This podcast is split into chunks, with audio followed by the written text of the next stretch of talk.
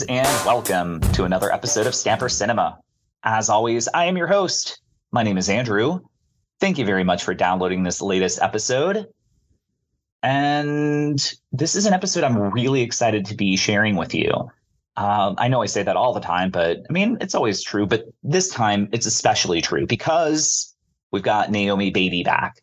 If you remember, we had Naomi on the show last year. We talked about the film X, and we talked about it from kind of like a storytelling, screenwriting perspective, which is pretty relevant because the fact that Naomi is the the founder of WriteandCo.com, and she's a um, a screenwriting teacher and screenplay consultant. So that little deep dive that we did with X was such a great episode, and now we're going to be talking about one of my favorite films from 2022 in Vengeance. Like, if you've listened to this podcast before, you've heard me reference that film, I don't know, a few times. I say a few, but maybe like 10 or 11 times. I don't know. I, I talk about it a lot. And it's just um, just a, a really, really great film. And Naomi and I are going to take a little deep dive into that. So without further ado, let's just get right on into it. Well, again, Naomi, thank you, thank you so much for for uh, coming back and seeing us. How are you? I'm great, and thanks for having me again. I'm excited to be back. Yeah, this is gonna be really exciting uh, for the listeners. We actually had an opportunity to uh, connect. You're here in the Atlanta area as we're recording this, so that's that's kind of wild. Like we we met, we hung out for a little while, and uh, grabbed a couple drinks, and we then we said our goodbyes and I'm like, wait, should I hug Naomi? I don't know. I just met her. This is kind of different. I'm like, I think I should. No, no.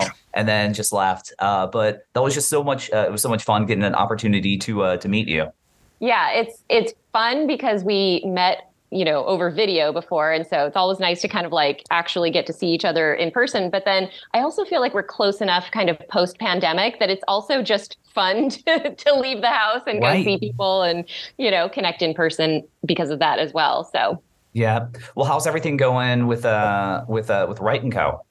It's good. Uh, business is great. I've been very busy. Um, as you mentioned, I'm in the Atlanta area for a little while, and it's really nice to be able to kind of take my business with me and work wherever I am. So it's um it's worked out really well. It's it's going good.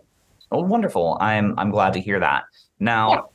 When we connected, we we discussed several potential movies uh, that would be interesting, and the one that we landed on, I'm really excited about talking about, but kind of curious uh, if you wouldn't mind. You don't have to you don't have to do the plot summary, but what is the movie that we're going to be getting into? Why did you want to talk about this movie? Well, I think hopefully I watched the right one. I think we decided on Vengeance. Was that right? You did. Yes. Okay, good. Yes. Perfect.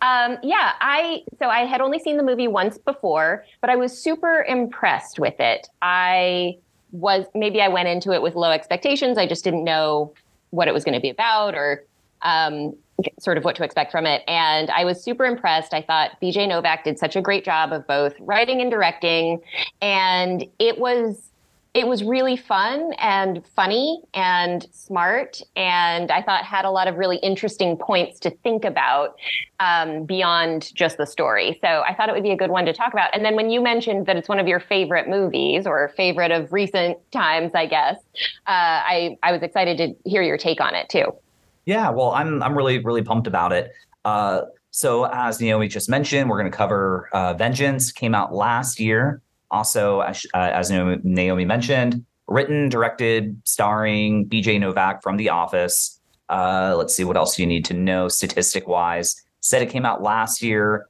It's a Blumhouse film, so budget I don't know somewhere between 500 grand and 5 million. I don't know. I'm definitely on the lower lower spectrum, but looks fantastic. Huge cast. The music I don't know if you're aware of this, but was done by by Finneas, Uh, so Billie Eilish's brother yeah, I saw his name on the credits and I was surprised by that too. I just had no idea. yeah, yeah.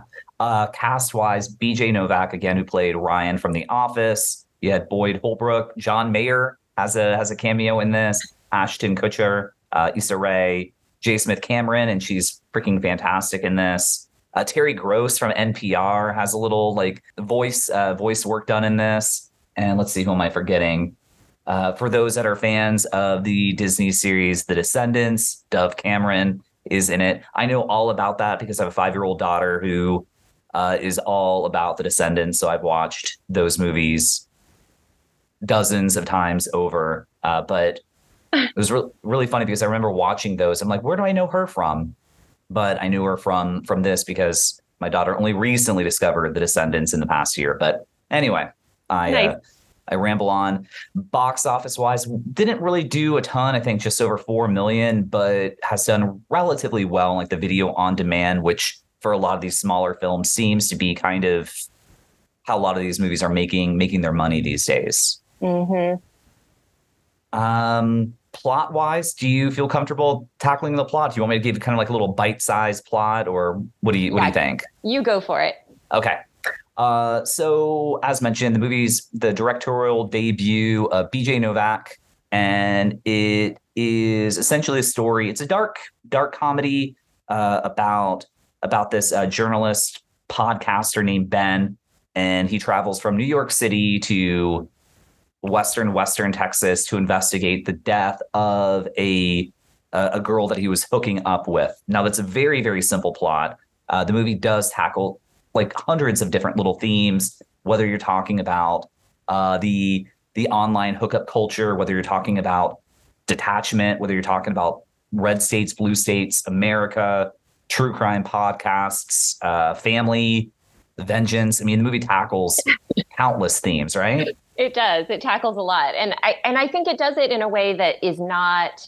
Um, you don't feel like the movie's scattered, like it's talking about too many things, or that you know it's um, not making sense or or not cohesive in any way. So I, that's another thing that I thought was so impressive about it is that he slips in these little kind of statements that he wants to make, and um, you know, it's all kind of like layered into the story in a way that doesn't feel like it's hitting you over the head with it either. Yeah. Yeah. Now, obviously, with your expertise in uh, screenwriting and reading screenplays, by chance, uh, I don't know if you've had the opportunity to take a look at the the screenplay for this film at all. I haven't. Have you read it? I haven't. I, I see that it was like on uh, Scriptfly, but I I didn't pay the like the 10, 15 bucks for it or anything like that. But I do see that it's available. I would like to get my hands on it because I in our conversation, we were I can't remember we were discussing. Oh, we we were talking about uh, Back to the Future and and kind of breaking that movie down, but uh, just even thinking about the beats in this movie since our conversation and then revisiting, I've had a fun time kind of just breaking breaking the film down by inciting incidents in different beats and and then just different different theories of of screenwriting whether you know you're looking at the uh, joseph campbell or, or like uh, the christopher vogler uh, version of it or robert mckee or i'm, I'm kind of curious to know what the the the save the cat uh, outlook on on this on this film is and and how it how it measures uh, within within the parameters that you guys discuss in there. Yeah, I so I didn't take a specific look at the movie through kind of the lens of the Save the Cat beats, but um, of course, when you're watching it, you can't help but kind of notice the big turns, right? Mm-hmm. And I, I do feel like it it hits the beats that we expect at least early on, because um, it feels like the inciting incident sort of happens right when you expect it to, and then you know, right around like 25 minutes in, it feels like there's that turn from Act One to Act Two, where it's like, well, he's in Texas now, and this is what he's going to do, right? And that's yep. kind of the hallmark of that of that act break.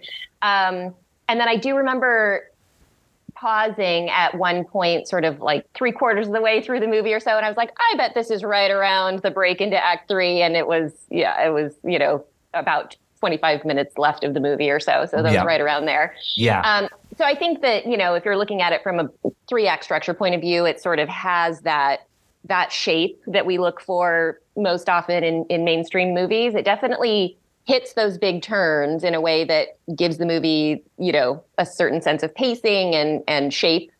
Um, but I don't feel like it hits you over the head with those beats either. Like there's nothing about it to me that feels formulaic or feels, right. you know, too expected or or too predictable. So what were your did you have any revelations when you were looking at it kind of through the lens of other screenwriting paradigms or I mean, not necessarily any revelations. I mean, you when you, when you read a ton and you, you get different uh, different kind of like perspectives, you you kind of watch movies and see those little moments and see like, okay, this is what's happening in here, and this and this is uh, where we are within this point of the story.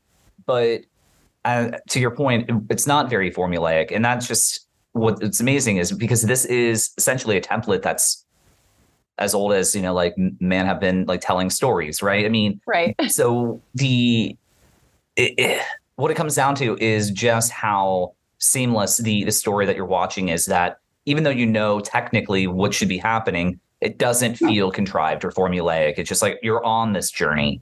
And the case of ben who is you know our, our hero he's such a fascinating character and not because I, I don't I don't think he's necessarily uh, like your your your great uh, strong hero, but we he pitches this podcast right? The, this whole idea of about like how America split and and really he's really just actually pitching himself. In the end the, his whole like pitch of everything that he's talking about as far as American this is how it works. No this is how really he operates in this world. And and then you kind of watch his journey to um the ending. And this is going to be a really tough podcast because of the fact that the the ending is so important for his journey but this movie's still so fresh and you don't want to uh, at least spoil i don't want to spoil that. So it, it's going to be kind of like a a, a tough um kind of like tough uh um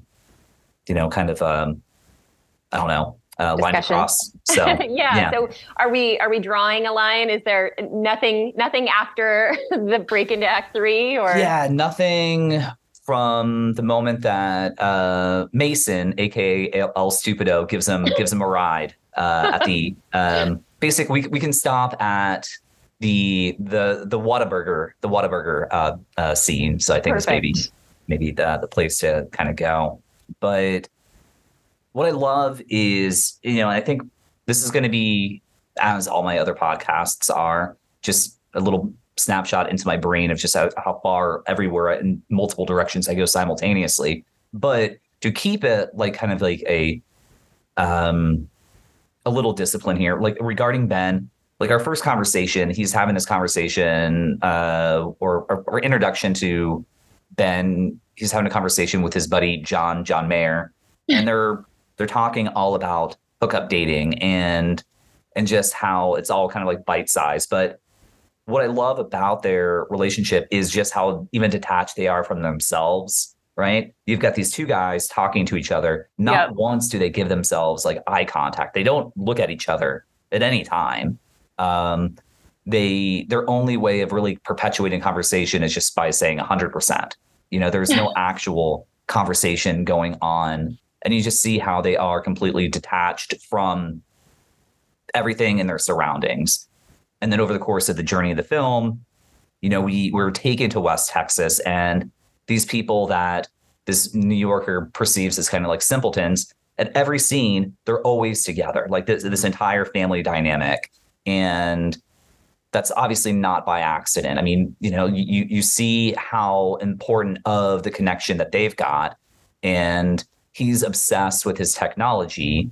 Their wi-fi is spotty at best at their own home. They don't give a shit you know like none of that matters. Their their connection is what is the driving point for their lives where his disconnection is how he functions in society. So it's it's very very interesting. So yeah and i'll just add I'll, i totally agree with everything you're saying but i'll just add for me when i look at sort of you know, to take it back to like the screenwriting principles, when I look at the movie from a thematic point of view and like what is the thematic underpinning of this story that really gives it that meaning um, or makes it meaningful, I think that somebody says early on, I think it's Issa Rae says early on, she's talking about his pitch, his podcast pitch, right? And she's like, "You're all you're all up here, and you need to be down here, right?" She's mm-hmm. pointing to her head and her heart, and so she's telling him like, "Get out of your head, stop intellectualizing things stop thinking about them and making it um, you know like a distanced sort of observation and think about what it means and the feeling and how it moves you and you know connecting with people is part of that too right? And the whole um, the music bit and ashton kutcher's sort of uh, long speech that he gives about how everyone wants to be heard and the sound that we leave behind is the record of us and stuff like that. That all goes along with that too, because it's it's really like everyone just wants to be everyone wants to feel like they've been heard. And that is part of that idea of connecting with people right? Hearing them hearing what they really have to say not just waiting for them to finish speaking so that you can say what you're going to say.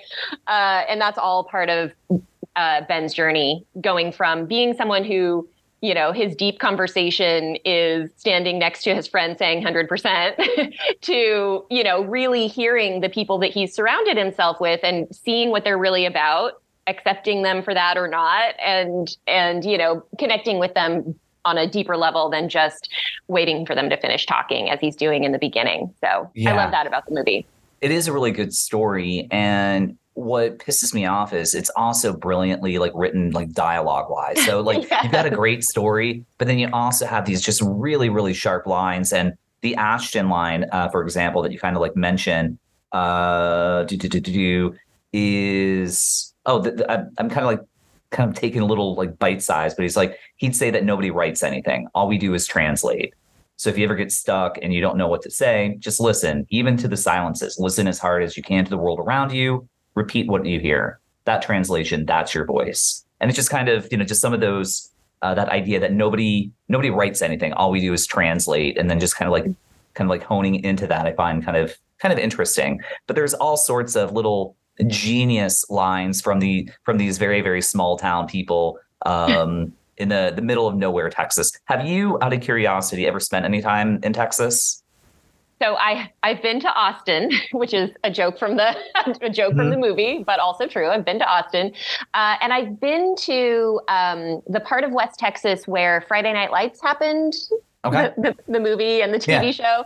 Uh, and I can't remember the name of the little town I was in, but it is very much like that. Like it looks the same, and football's huge, and that's kind of the big activity on the weekends and stuff like that. I went there for a wedding actually, which was great. How about you? Well, yeah. So I, I lived in Austin for close to uh, close to seven years, and again, there is the great joke that. Uh, about Austin. I mean, really, he, they shit more on on Dallas and Houston, which is yeah. wonderful uh, for especially for those that live in Austin. Uh, we we certainly take our uh, the fulfillment like uh, in in kind of like joking joking on uh, Dallas. I think what is it line? He says uh, Dallas ain't Texas. Yeah, and like Houston's another country. um, yeah, and it's true that there is there is something really amusing and my friends from austin that listen to the podcast i, I, I know they're like kind of like shaking their uh, you know kind of like nodding their heads with this but the these are very very prideful people. They they love they love their texas and where they live in texas is the greatest place in texas right? Um oh my god uh, boyd holbrook just to kind of complete that thought is i mean this is a very very small town but he says uh, this is the most godforsaken stretch of land on the face of the earth and i never leave. Yeah. And that's it's so that, good. that's it, it's such a great line but it's also so true to uh, many of the the Texans that I that I that I've met is again they've got enormous enormous pride. It's the only state I, that I know of where like the state flag is at like the same level as like the like the American flag, right? Texans are Texans first and then Americans. But I mean they're very patriotic Americans, but they're Texan to the core. And uh, it just yeah, so this is kind of like a little fun love letter.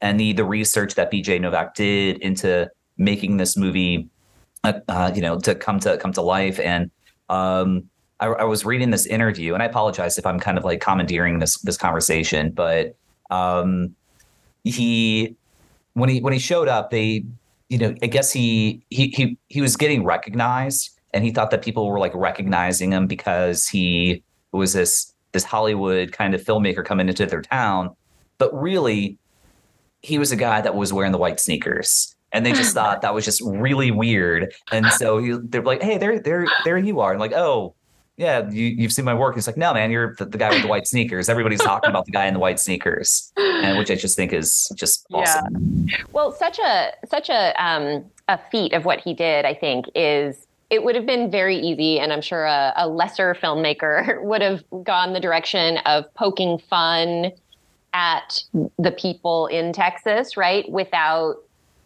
without sort of you know turning the finger back at himself and i think mm-hmm. what he did so well is yeah he did poke a little fun at them but ultimately he played sort of the foil in the mm. in the movie right it was yep. he was the one who needed to change the most and learned the biggest lesson and kind of had a little bit of a you know a little bit of a comeuppance in his attitude um, and i think that's a big part of what makes the movie work because it would have felt like it would have felt too mean if all he was doing was you know making fun of the people that he met in texas it would have felt very cliche right i think yeah for sure um so when let me let me let me rephrase that.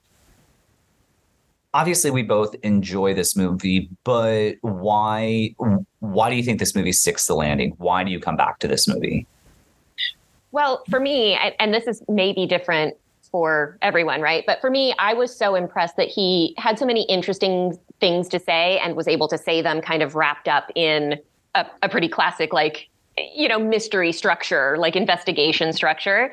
Um, so the movie was entertaining on its own really funny like you said great dialogue. I laughed throughout the movie. Um, but also the the plot is strong like it you know it carries you through. You never feel like it's lagging or anything like that. But those things plus he has all these interesting things to say. And when i left i was like oh i want to think about that movie some more. I want to i want to like ponder what he's saying and and go back and watch it again and see if i catch anything else. So mm-hmm. um, for me that's why it's a, a rewatch. Yeah no know? for sure for sure. Um any any again uh, as you just said he, he's trying to he, he's cramming a lot of stuff into this movie, and it doesn't ever feel like. I, I actually, they're like kind of like, like bite-sized themes that he that I think he weaves in really well. You're not really like hit over the head, and it's not. It's not just kind of like a morality, uh, you know, play, but there are some really good lessons and and and themes that we're trying to like tackle into. Is there anything that kind of like stands out that that really like hit home to you? Yeah. Well, I um so I think what really made me stand up and take notice when or I didn't stand up literally, but you know, sit up and take notice when I was watching the movie. So the the first conversation that he and John Mayer have when, you know, they're they're, they're sort of um talking about their hookups and who they're dating and their fear of commitment and what fear of commitment really is and all that stuff. Uh, that made me laugh. And I felt like it really just rang true with sort of modern yep. dating culture. Um, but the, th- the first bit of dialogue or or you know kind of the point that he made that really made me sit up and take notice and and want to watch it again was when he's talking when he's pitching his podcast to Issa Rae and he's saying he's he gives this whole speech about how the reason that we're so disconnected right now as a as a cult, as a modern society right is because we're all living in our own time and mm-hmm. because we watch you know we watch things whenever we want to watch them we communicate in our own times be, in our own time zone really because we can send a message and not get a response until that person is ready to give a convenient response. Like we're not having conversations, we're sort of having conversations across our own time zones. Um, and I just thought that whole speech was so fascinating and rang true, but I had never thought of it that way before. Yeah. No. I basically had the same reaction that Issa Rae had in the movie, like, huh, that is really interesting. I want to think about that some more. There's it feels like there's a lot there, you know? Yeah, absolutely. Uh, it, it was so good, and it really did kind of complete what they were, what what he and John Mayer were like talking about it. Um, and again, just just great, great lines, one after another. But like uh, when John Mayer says, like dating somebody for more than uh, dating somebody for more than one month is a serving suggestion, which is just to like kind of like tackle into uh, just like food and how we consume. We consume calories, we consume food, but we're also consuming people, right? Uh, he th- says, if I if I know what someone's parents do for a living, I've hung out too long, right? I mean, these yes. these are things that that that we that we're learning, you know, like uh, like Tinder culture and whatever other uh, social uh, dating apps are out there. But and then just to kind of like complete that thought that he had with Issa Rae, just kind of like brought it home into kind of like trans uh, kind of transition into the next uh, phase of this film where you see like right off the bat, okay, well he's obviously going to change. He's the person that's going to have the big lesson. I mean, as most most films, our hero does have to has to have some type of growth. But it's really interesting because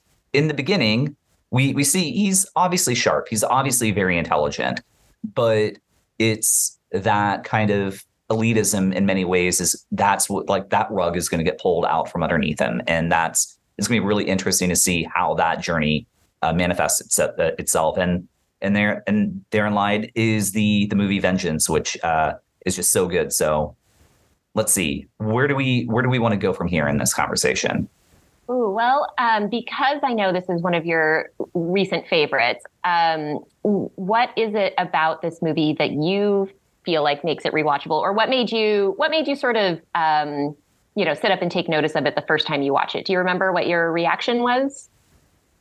So I knew right off the bat I was going to enjoy it because it it was just going to be a uh, it was going to be a Texan story uh, which again, just something that is now just uh, uh, very, very much in my heart. But I, I like the shift that happens with this movie when he meets Ashton, uh, Ashton Kutcher. When he, when, when Ashton has that little conversation with the female singer, and then you see BJ Novak or Ben, his character, kind of like take notice of that and like, oh, there's there's more to this guy.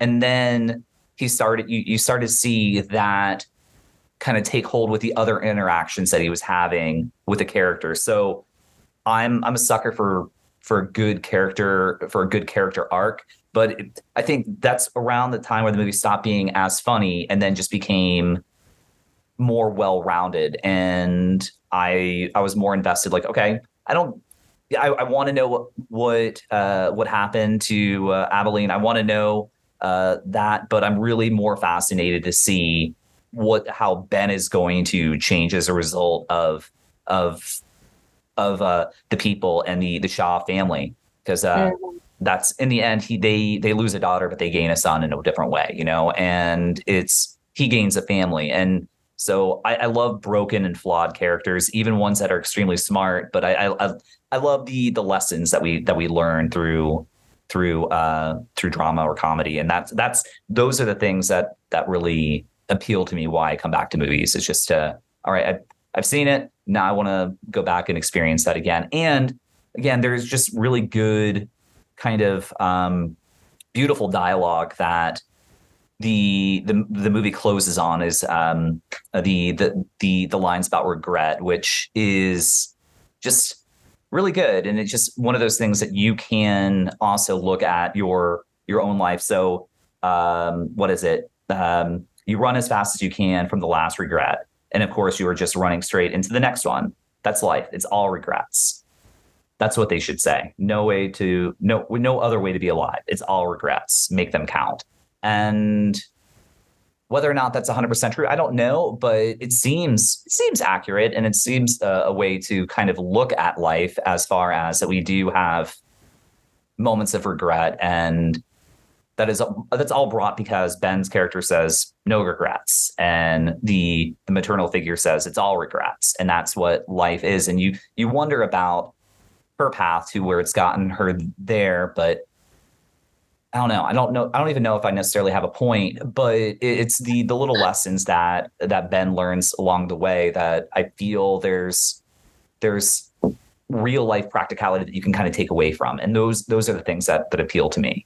I would say. Yeah, I and I love that last those last lines of dialogue too because I feel like it it's such a like you said. I don't know if it's hundred percent true I do know that I, I I agree with the sentiment, and I feel like that way of expressing it is such an interesting way, uh, such a an interesting you know um, way of phrasing it that I've never thought of before. Because I totally agree, and and the lesson of the movie is like, you know, don't um, don't overthink things and keep yourself from experiencing things, you know, because you're overthinking them. Like go out and live life and and experience things and connect with people and and all that stuff right so that's kind of the arc that he has and i feel like her her little spiel to him is such a such a lovely way of encapsulating that that also feels unique and like something I've never heard anyone say before, you know? Yeah. And it's such a great bookend too to the that opening conversation he's having where isn't it isn't it that conversation with John Mayer where they're talking about um, you know, fear of commitment is just fear of regret because mm-hmm. you just, yeah. So it's such a great, you know, bookend to that and really shows like, oh, this is the guy he was in the beginning and this is the lesson he's learned by the end, you know? Yeah, absolutely. Yeah. Um, was there anything in the movie that you felt didn't belong there, could have been cut, Ooh. would have made it better to not have? Anything I would cut. I don't know. Like I, I think everything works. Even the things that I think potentially could have been a disaster still somehow work. The the uh the El Stupido thing.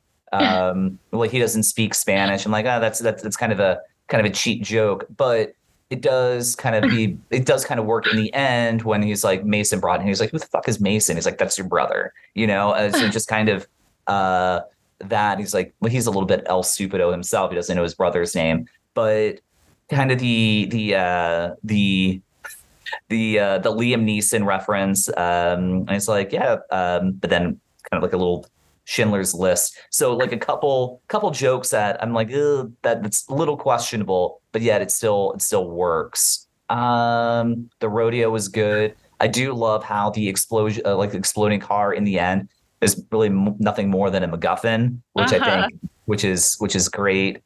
Um, what would I cut? Honestly, Naomi, I'm not sure I would. I mean, it's because the movie's about an hour and 40 minutes, give or take a minute or two. It's pretty crisp. I don't think there's no, I don't think there was any moment that I found myself looking at my phone, you know, uh, just trying to do something else. I, I, the movie movie captured me, and I kind of hung around for a while. Yeah. Yeah. What about you? Same. I mean, I so like you said, it's about 100 minutes, right? Um, mm-hmm. I felt like the pacing of it was really was so swift that by the time I the first time I think I glanced at my phone, it was already, you know, close to three quarters of the way over and i was really just looking to see like oh is this is this sort of like plot turn happening where i think it is um, so I don't think nothing in the movie jumped out at me as something that needed to to be cut mm-hmm. or should go in order to improve, you know, kind of the story or the pacing. Um, I think he did. You mentioned this earlier. I think he did front load it with more humor, and then it definitely got more serious as you mm-hmm. know as we got closer to the end, which is fitting. I think that happens in a lot of movies, right? Um, but that that shift in tone, I will say that's that is the one thing that I was sort of like, oh, this is, I mean, it's working for me. I can see how other people might have, it might be ending up someplace they didn't think they were going. And that, sure. that can throw people off, you know?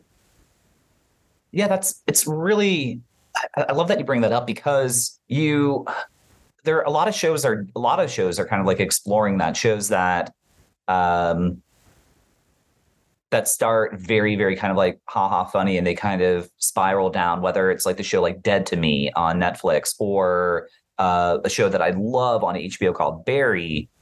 You have these shows that are very comedic initially, and then they just they get darker and darker. They still maintain elements of the comedy, but it just feels like uh, I don't know if it's if it's more of a common trend uh, right now or current trend right now, but dark comedies are I'm, just noticing them a little bit with a little bit more regularity but the the, the shift yeah I, I think I, I, I could see where some people might think well I, I thought this was just going to be kind of a, a guy going to I thought this was going to be a little like my cousin Vinny where this movie is not at all like my cousin Vinny which by the way my cousin Vinny is amazing too. But this movie does yeah this does take a little bit of a shift but it's that shift where that I take a movie that I was enjoying to a movie that I kind of like fell in love with personally. Yeah, I, I would agree with that. I um I feel like he really hooked us in with the the humor and the witty banter up front. Um, I actually am not sure if I would have enjoyed the movie as much if it had been sort of if it didn't have that humor to kind of open us up and mm-hmm. and hook our attention. Um, so I'm glad that it had that shift. You're right, though. I think that that's probably a, a hallmark of um, of the genre that he's playing around in. So it's it's not unusual, I don't think, it, or it's not un, not that we've ever sorry, not that we've not seen that happen in other movies, but um, uh, probably in that genre, it happens pretty often. So Yeah, yeah, for sure. Um, well, let's see. Obviously, this movie does kind of like uh tackle loosely the the whole true crime phenomenon, and I'm kind of curious about you. Are you a true crime uh, junkie yourself? Yes. So that you're you bring up um, a fun topic because I am both a podcast fan and a true crime fan and a true crime podcast fan. So it was I was like, okay, this is I feel I feel personally attacked by this movie, but um no, but it's true. I mean, there I feel like in the last I don't know, what is it like five, seven, eight years, something like that, the rise of like interest in true crime Yeah. is kind of astonishing. I've I'm I'm sure every true crime fan says this, but I've been a fan of kind of like true crime, like learning about cases since I was a kid, right? Um, so I'm a little bit surprised that all of a sudden it's become this hugely popular genre. Uh, but I'm glad because there's lots of stuff that I'm interested in watching. So Mhm. so there's that. Um, I did think, you know, going back to your comment about how funny the dialogue is, there's one line that really made me laugh in the movie that was, um, not every white guy in New York needs a podcast.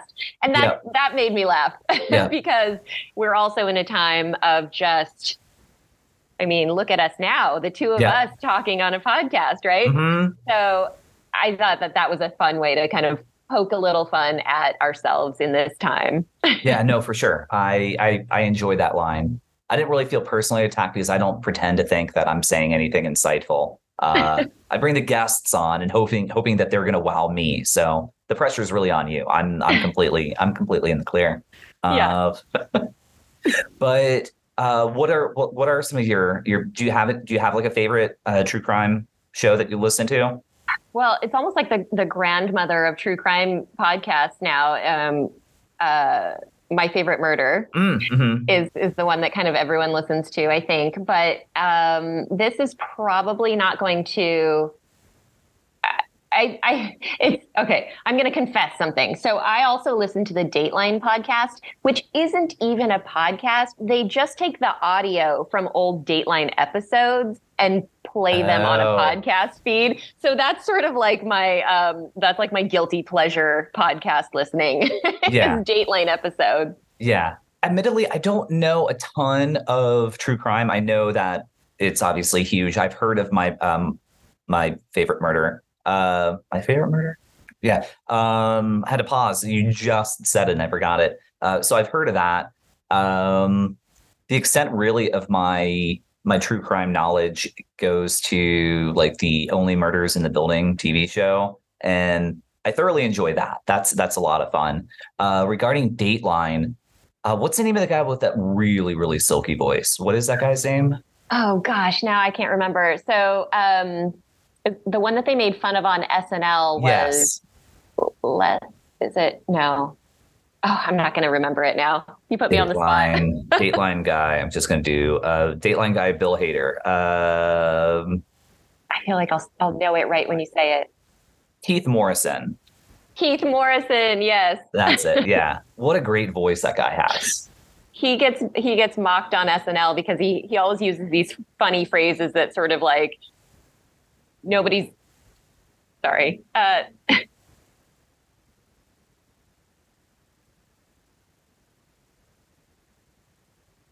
They're literally right outside the window.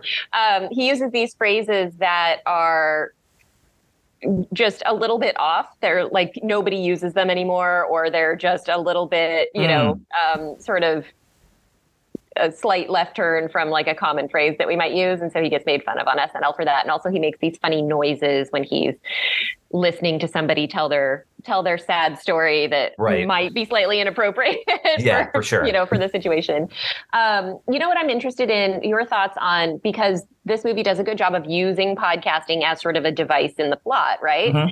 but um, and writers always want to know how can they use like modern technology so that their scripts feel current but sometimes it feels a little bit you know like the story isn't really about that so how can we use technology in a way that feels like it's adding to the story do you have any thoughts on on that Uh, I'm sorry. What specifically is the question? Just how can writers use technology, sort of the way that BJ Novak used podcasting as you know the the movie isn't about being a podcaster. It just he the character has that as sort of a career as a as an entry point to learning about this story, right, and going to Texas and everything. Um, so I guess I think that's a good use of podcasting yeah, sure. in a story rather than trying to you know oh, podcasting's huge right now, so I'm going to write a whole movie just about being a podcaster. Like that would be, I think, the instinct of some writers, and I don't think that that would be as successful. So, do you think that there's any guidelines that writers can use to kind of like, how can I use, how can I make my story feel modern because it's taking place in a world that uses whatever technology we're using, like texting or TikTok, or I that's sound really, old now. yeah, no, that's it's really, really interesting. Oh man. Um, I don't have anything super insightful uh, with this. Um, if I did know, then I would probably be doing it as opposed to being like hosting a podcast uh, myself. But the I, I think I think one of the strengths of this film, and maybe that might be something good for writers, is this movie uses something and he's saying something about it, but it's but he's not using it. No, let, let me re- rephrase it. How do I want to? How do I want to make uh, make sense of uh, of this? I don't want to say less is more because that's that's too simple. But um, he's using something that's very current, but it's I don't think in a way that's going to date the movie itself. I mean, he's um I mean, shit. In in, in most simplistic terms, he, he's still voice recording himself, which you know journalists have been doing for decades, right? That's uh, true. So you know he he's out there. I mean, you're you're just using the technology that you've got at the time. I mean, even Back to the Future movie that I reference all the time. I mean, they they they're using landlines uh, in the 80s and they're doing walkie talkies in the 50s and you know to communicate and so you just i guess you're using the technology that that you've got at the time but you're not shit i don't even know. I don't i, I don't know. I don't know. I don't um did i put you on the spot? No it's not that you put me on no it, it's a wonderful question. It, it's it's interesting because i don't I don't have any any any any thoughts or advice for for writers other than um I think there's nothing I don't know. I don't know. I'm I'm I'm at a loss. And I think what you I think you were getting at it, which is like you you just incorporate whatever technology you have available to you and hopefully it won't make your movie feel dated in the future right like hopefully it's used in a way that um I don't know. If I'm in my head, I'm sort of like mentally trying to quickly catalog like which movies feel dated for their technology and which ones don't. And the mm. first movie that came to mind was The Net with Sandra Bullock. Oh, and sure. I, and I feel like maybe that one's that one feels dated because it's so much about like the newness of the, this technology and you know the the capabilities of it and stuff which obviously are basically out of date like as soon as the movie comes out so maybe that's the key is just not like you're saying not putting so much emphasis on um, the technology as as new technology and just using it as sort of a a thing in the environment in which this particular story takes place you know? Yeah because i mean you know you you reference a movie like the net right? But then the net wasn't the first to really kind of talk about uh you know like the internet. I mean shit even um, I think there was even elements in the movie uh, Sneakers, which was like an early like '90s film, and then but like the, it was really big because you, you would have something like that. You would have the Lawnmower Man. You would have uh, obviously, well, the the decade would end with the Matrix. Um, you know, so I guess it, it, I, I think, yeah, how you are using that technology. Are you is the movie about the technology, or are you using the technology to help weave the story that you're trying to trying to say? I mean, in the case right. of like, for example, like the Matrix, obviously, the, at this point, the movie is well over 20 years old we still go back to it as kind of like a marvel and yet like the the technology that they're doing it feels kind of like dated but it's the story itself of what they're trying to say that you're able to overlook okay, this this movie came out 20 plus years ago and it's about the it's about the future. Um, so this also, I don't know. Um, I, I often will go to sci-fi just because I think sci-fi and horror films do really interesting things. But you take a movie like Gattaca, uh, which is more about an idea of this this whole idea of perfection and and then well humanity and uh, the, the pursuit of perfection, the pursuit of humanity, and what it all really means. And that movie takes place in the future. Not, I don't know if it, I can't recall if it's giving a certain year or not, but that movie feels very, very like we're we're on the cusp of of something like that. But the movie itself wasn't about we're going to introduce this technology and this is going to be how we're going to talk about it. We're, we're still telling a people story.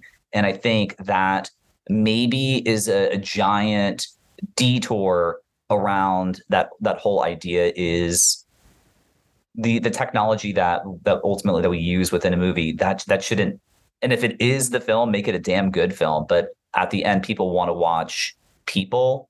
Um so whether you're using the the current uh, the current lingo if you're if you're discussing podcasting or if you're going to do uh, a movie on I don't know TikTok or something you know, it, it's still at the core we're we're watching people. So the the focal point should be about how you're using that technology to tell the story about the person. But the film doesn't necessarily have to be about the technology. It needs to be about the people, I guess. I don't know. I don't know. Yeah. No, I, I agree. I think that's a good point.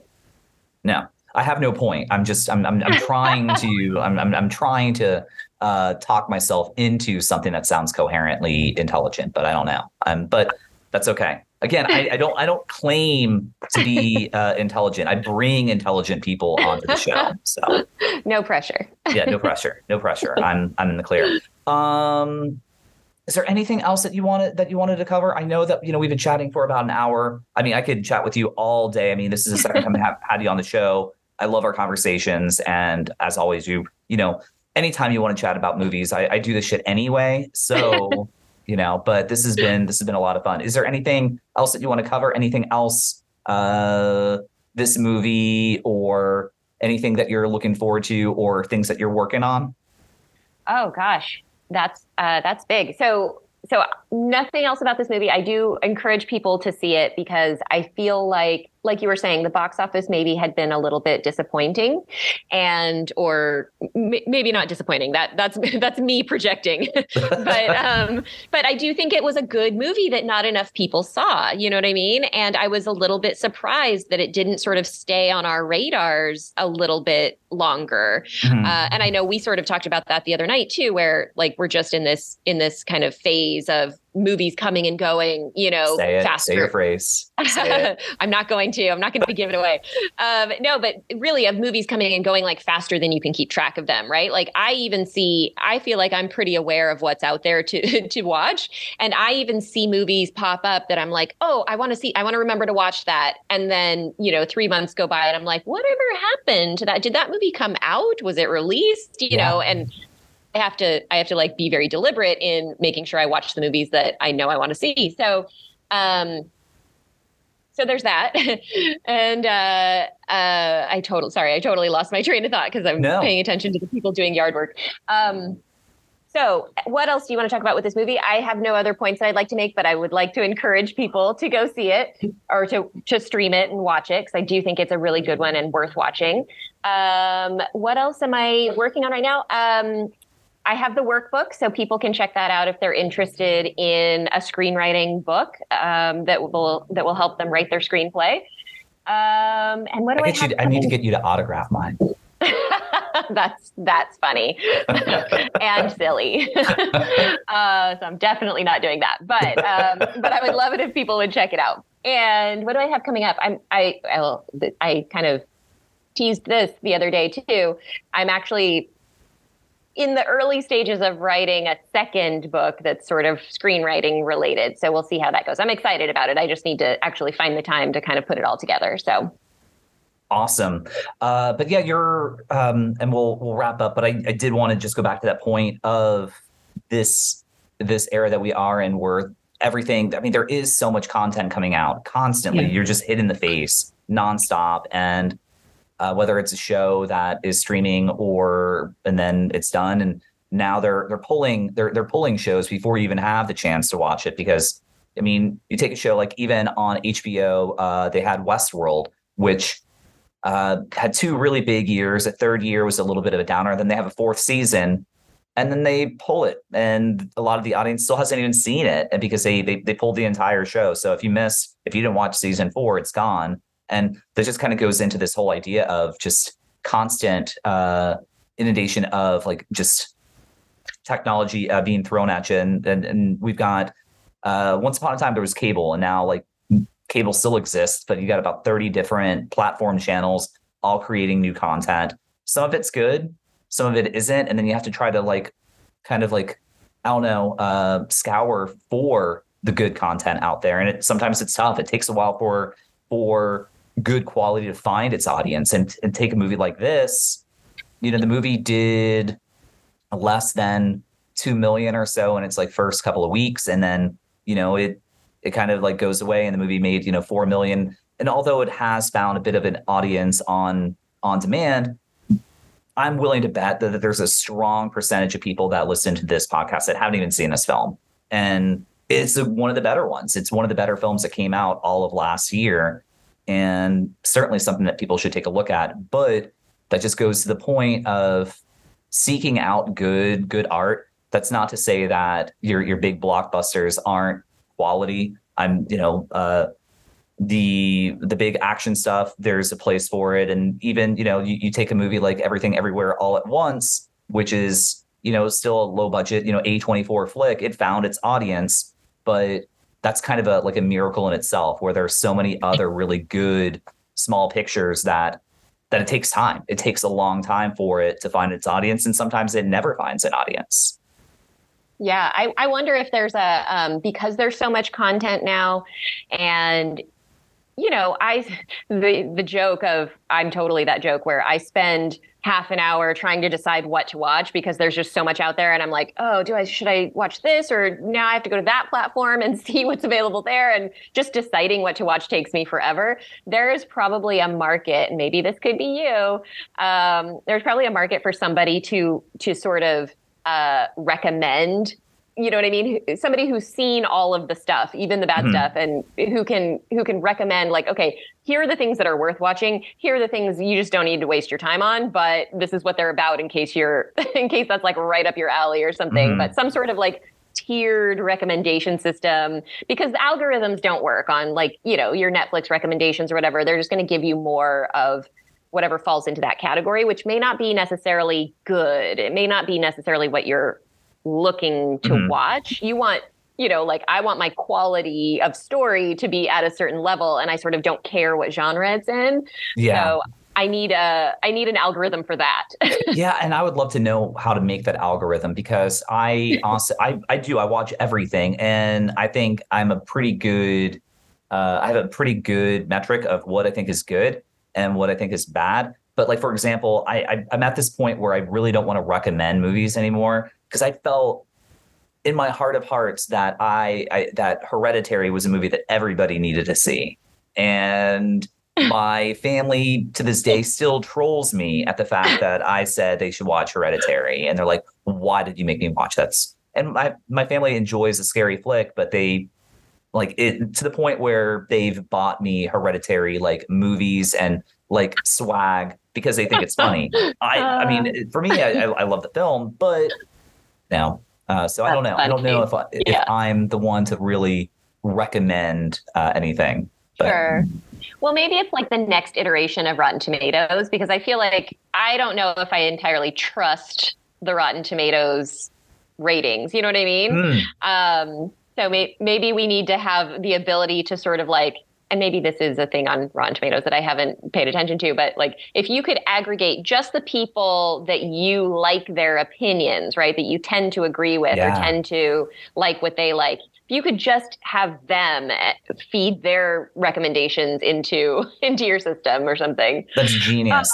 This yeah. is all wishful thinking, I guess. But yeah, like I'm I'm proud that I thought of this idea, but then didn't do anything and then they did it. But I thought it'd be a brilliant podcast to do a whole podcast about movies that Rotten Tomatoes got wrong, but there is Mm. now a podcast that says Rotten Tomatoes was wrong about whichever film. Because and I just wanted to go through movies that were like under the sixty percent uh, threshold. Like that'd be a fun podcast. Thought about Yeah. it, didn't do it. Rotten Tomatoes have it now, and it's like, God damn it, that was my Mhm. idea.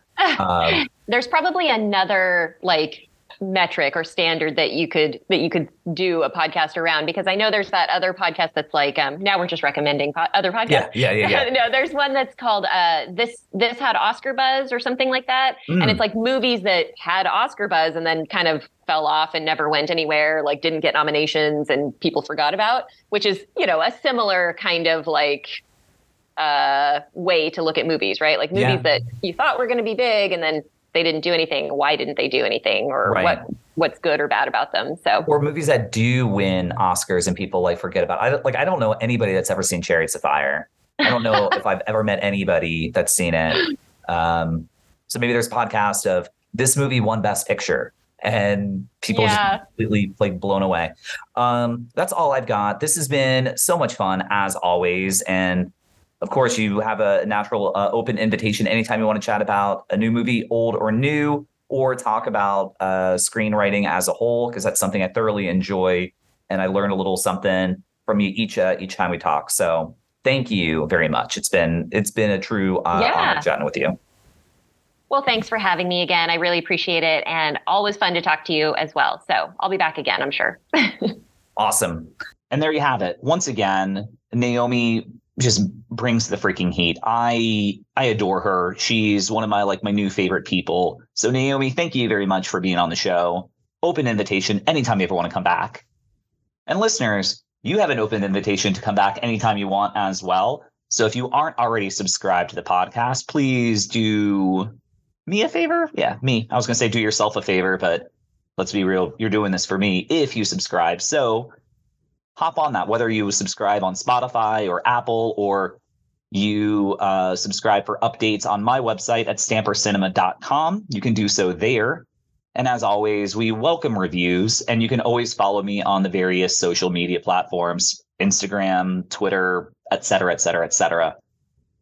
And that is all I've got for you this week. We'll be back again next week with another great episode. But until then, uh, anything else I want? Oh, ooh, ooh. Um, if you are on Twitter, do yourself a favor, hop on to my page. I've got something pinned at the top. I recently appeared on somebody else's podcast, and it was kind of like a uh, like a movie trivia, kind of like game show uh, style. I was up against a few other contestants. I'm not gonna lie to you, it's pretty freaking hysterical. I may have overserved myself before going on this little uh this little game show, but it's a good time. I can't say without you know I, I, I won't give anything away, but it's a good it's a good it's a good listen. And uh, so take a look at that, and you can um. No, that's it. I'm just gonna wrap up. I'm just gonna wrap this one up. Thank you everybody for listening. Please um, tell your friends all that fun stuff, and we will see you next time on another episode of Stamper Cinema.